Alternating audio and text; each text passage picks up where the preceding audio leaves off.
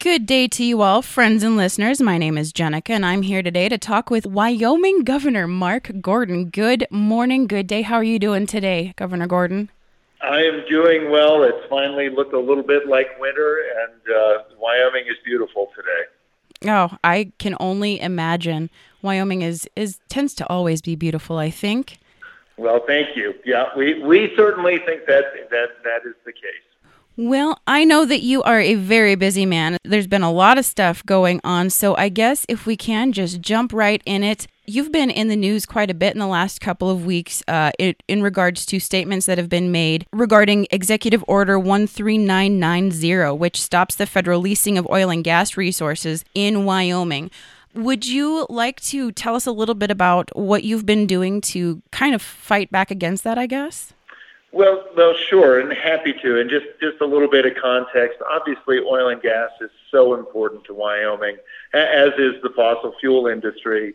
Uh, all all in all, and and like other Western states, but Wyoming, we're always a little bit proud of the fact that I think we led the effort to just do a better job of making sure that our producers uh, had uh, the resources they need and, and, and the right kinds of circumstances to demonstrate the, the innovation that has made oil and gas industry in, in our country the envy of the world in terms of its ability to keep methane emissions low and, and, and all of those things that were done in Wyoming and other western states before the federal government ever ever saw that. And it's responsible, the industry is responsible for uh, the, the lion's share of our budget, about a billion dollars, and, and uh, just just extraordinarily important. And so when we saw that terrible price war between the Saudis and the Russians last year, that that had as a byproduct, and I'm convinced a byproduct that was intended to hurt the shale industry,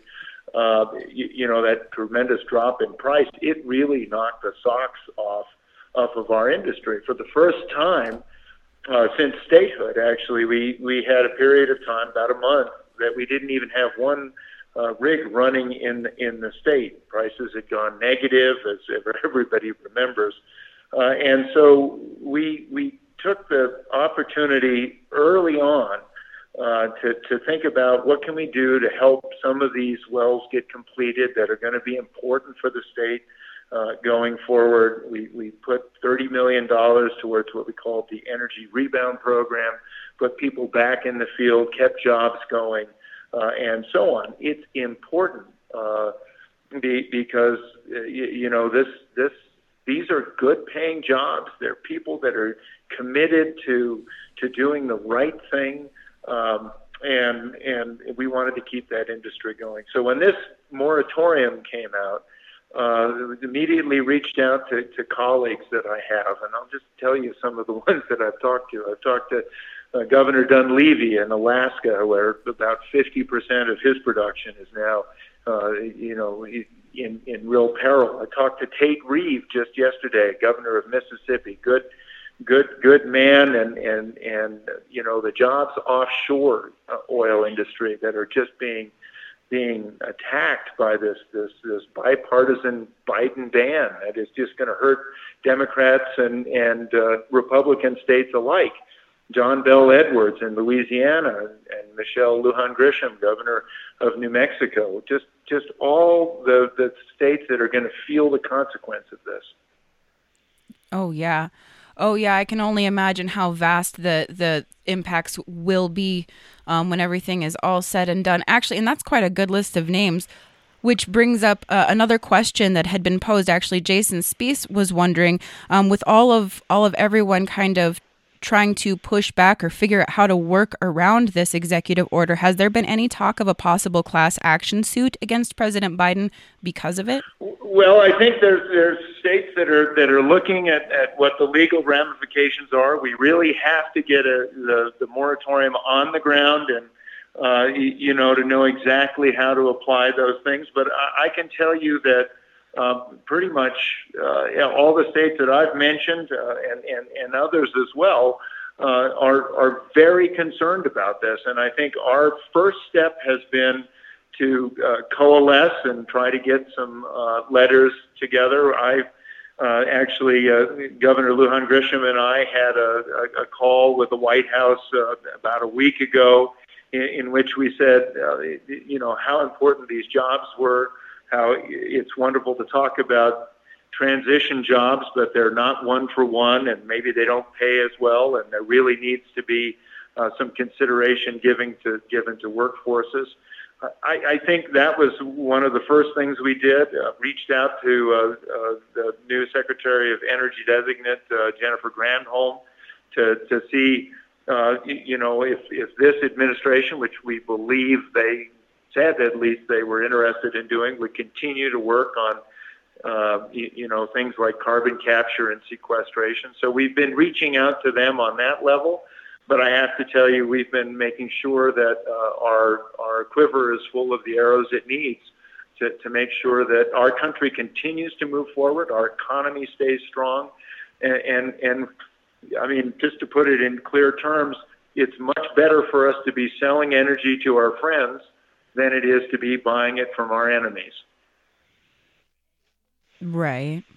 Well, was so was that then kind of the reason behind the Wyoming uh, your executive action uh, 2021-01 that has the four different components and has the state agencies examining the financial and employment impacts? Was that kind of what led into that? Well, absolutely. Early on, as as you probably know, we had the University of Wyoming. Uh, do a study basically on western states and Wyoming in particular, just to say what would a leasing ban mean to our state, and it means roughly $300 million a year lost tax revenue, uh, you know, and a $1.2 billion loss in, in investment in the, in the, in the state uh, over, over the year.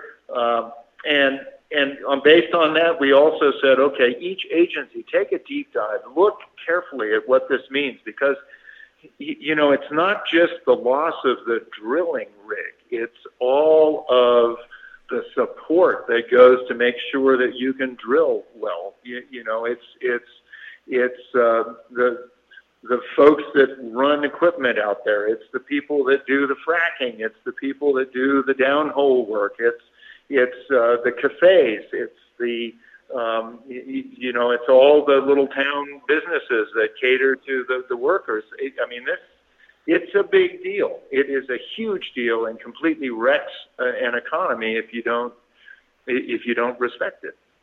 Oh, absolutely. So then, so then, do you think the next step would be to take that information and maybe put something? Uh, well, okay. So I guess let me preface this question by saying that I have noticed that, for example, North Dakota and South Dakota both have uh, legislation introduced to potentially uh, sidestep the executive orders if the state finds them to be unconstitutional. Do you think that'll be kind of the next focus, or do you think that the focus will be more on evolving in order to fit where the direction is going? No, we're you know we're we're right alongside. In fact, uh, Governor Burgum and I uh, uh, talk on almost a daily basis just about what we can do to to uh, to push back against these these orders. Um, and and so we're we're right alongside with them. But I think the other thing, and this is that other uh, executive order, uh, which which really talks about uh, taking away the regional jurisdiction on, on decisions on things like sundries. Um, it, it just makes no sense, and people argue, well, this is just normal, routine, run-of-the-mill thing. New administration wants to have everything, uh, you know, their way. But what what's happened is that for offices out in the field in places like Wyoming, if you want to come in and, and, and say, you know, I want to change my pad location, maybe we had an environmental issue we wanted to avoid, we want to change our pad location, or you're going to do something downhole that's going to be different, um, that those things have to go all the way up to the secretarial level uh, before before they can be approved. And it's basically brought everything to an absolute standstill because if, you know, and I, I guess you know, I can't necessarily fault the, the agencies or the personnel for saying, I don't know if I can do this or not, so I'm just not going to do anything.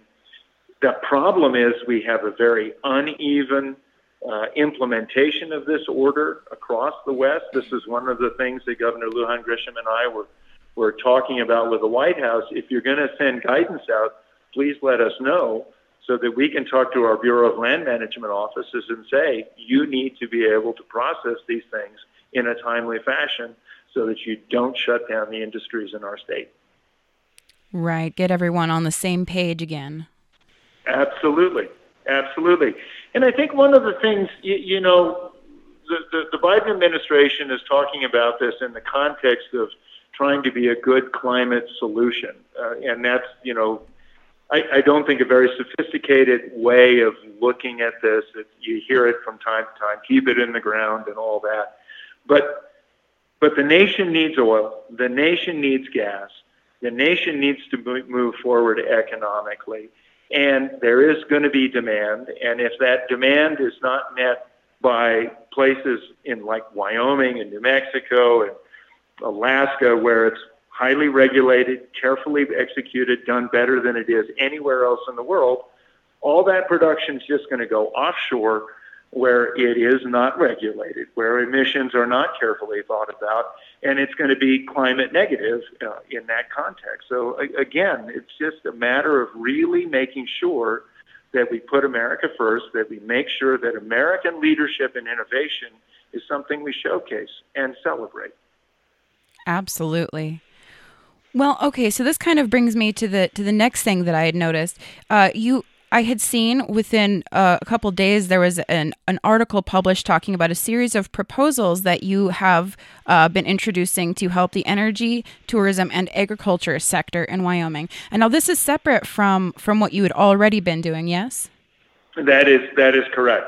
Uh, the the uh, the, the agriculture um, initiative really is something that we started about a year year and a half ago uh, really talking about western uh, western lands, public lands, and private lands, and and the real scourge of invasive species, which we're we're starting to deal with uh, across the West. We put science together, uh, put a top flight panel, uh, came up with some recommendations, and those recommendations were codified into law.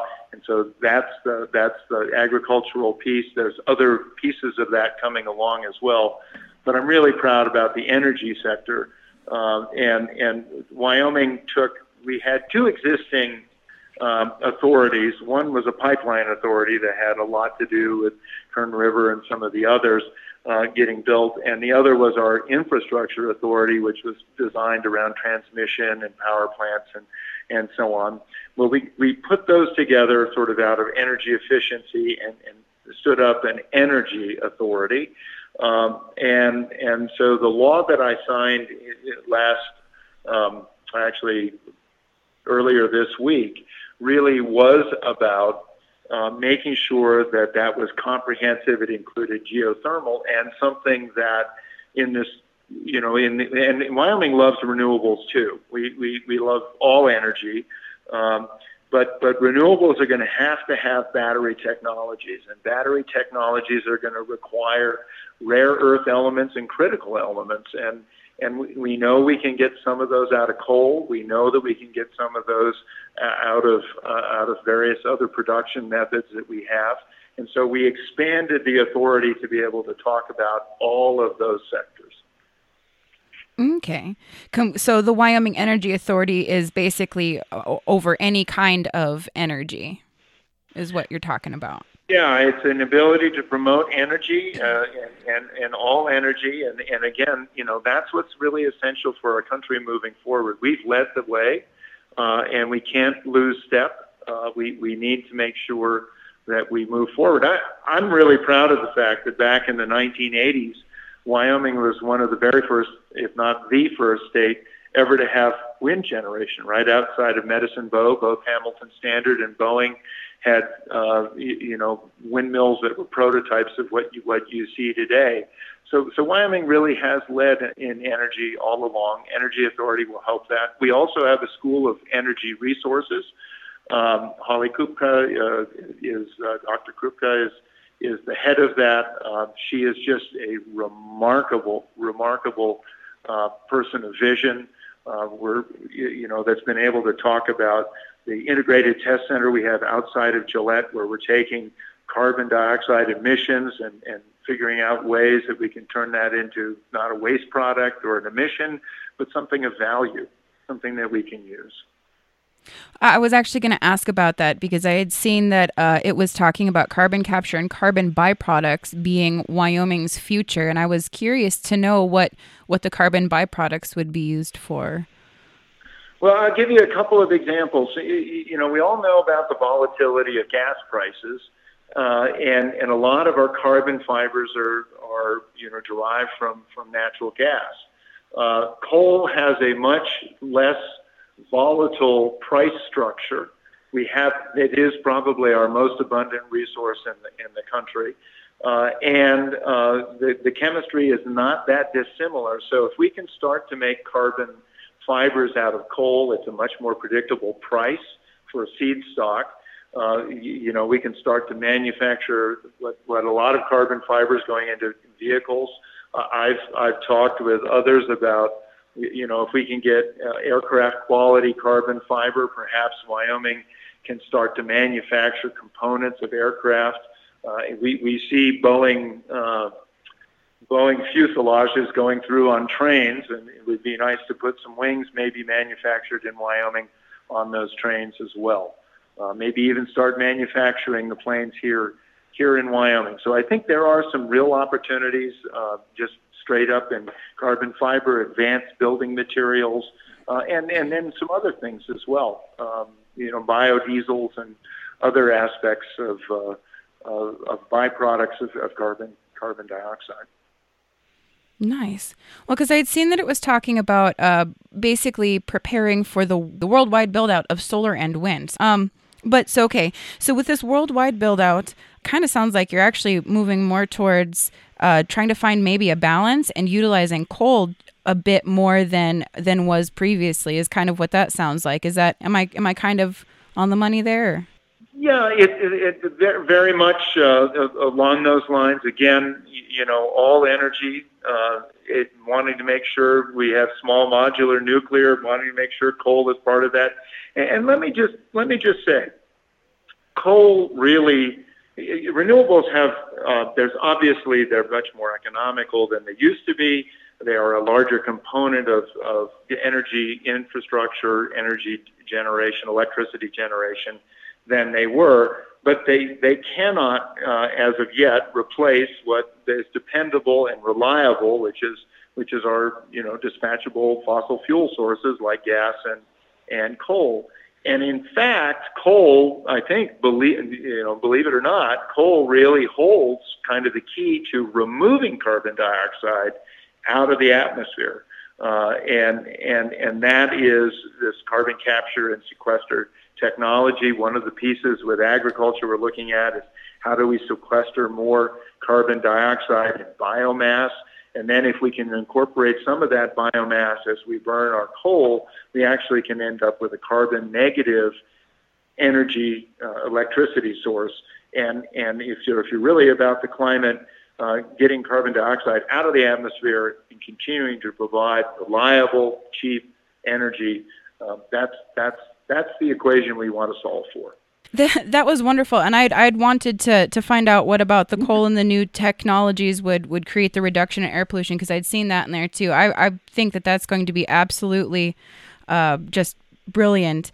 I'm looking forward to hearing more about that. I guess if we, since we are running short on time, is there anything that you would like to say? Anything that you think that people might need to know about um, in the coming future as it pertains to the oil and gas industry?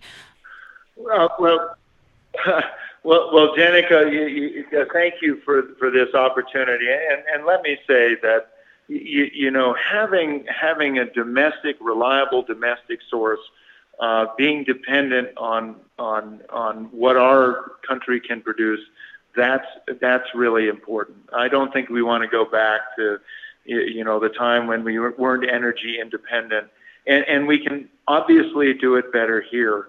Uh, so when when you're thinking about uh, oil and gas in our nation, you, you know you, you got to look to our to our states.